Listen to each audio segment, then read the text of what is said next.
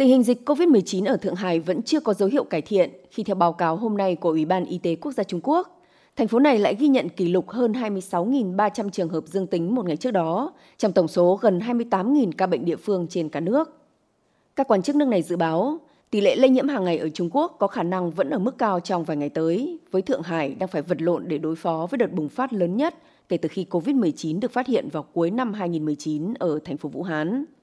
Hơn 40.000 nhân viên y tế của 16 tỉnh trong cả nước đã chi viện cho Thượng Hải, con số không thua kém Vũ Hán 2 năm về trước.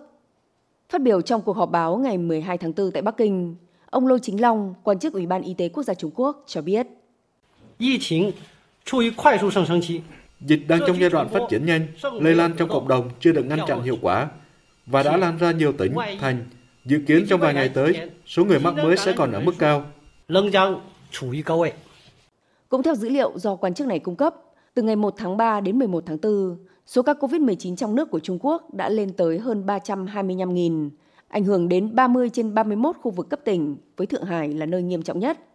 Mặc dù vậy, các quan chức và chuyên gia nước này vẫn khẳng định, việc gắn bó với chiến lược không COVID-19 năng động là sự lựa chọn tốt nhất của Trung Quốc trong giai đoạn hiện nay, đồng thời cho biết sẽ không để các trường hợp không triệu chứng cách ly tại nhà. Cách tiếp cận đang gây ra cuộc tranh luận sôi nổi trên mạng xã hội nước này sau khi một số chuyên gia y tế kêu gọi khám phá tính khả thi của việc cách ly tại nhà như một cách để đối phó với sự bùng phát.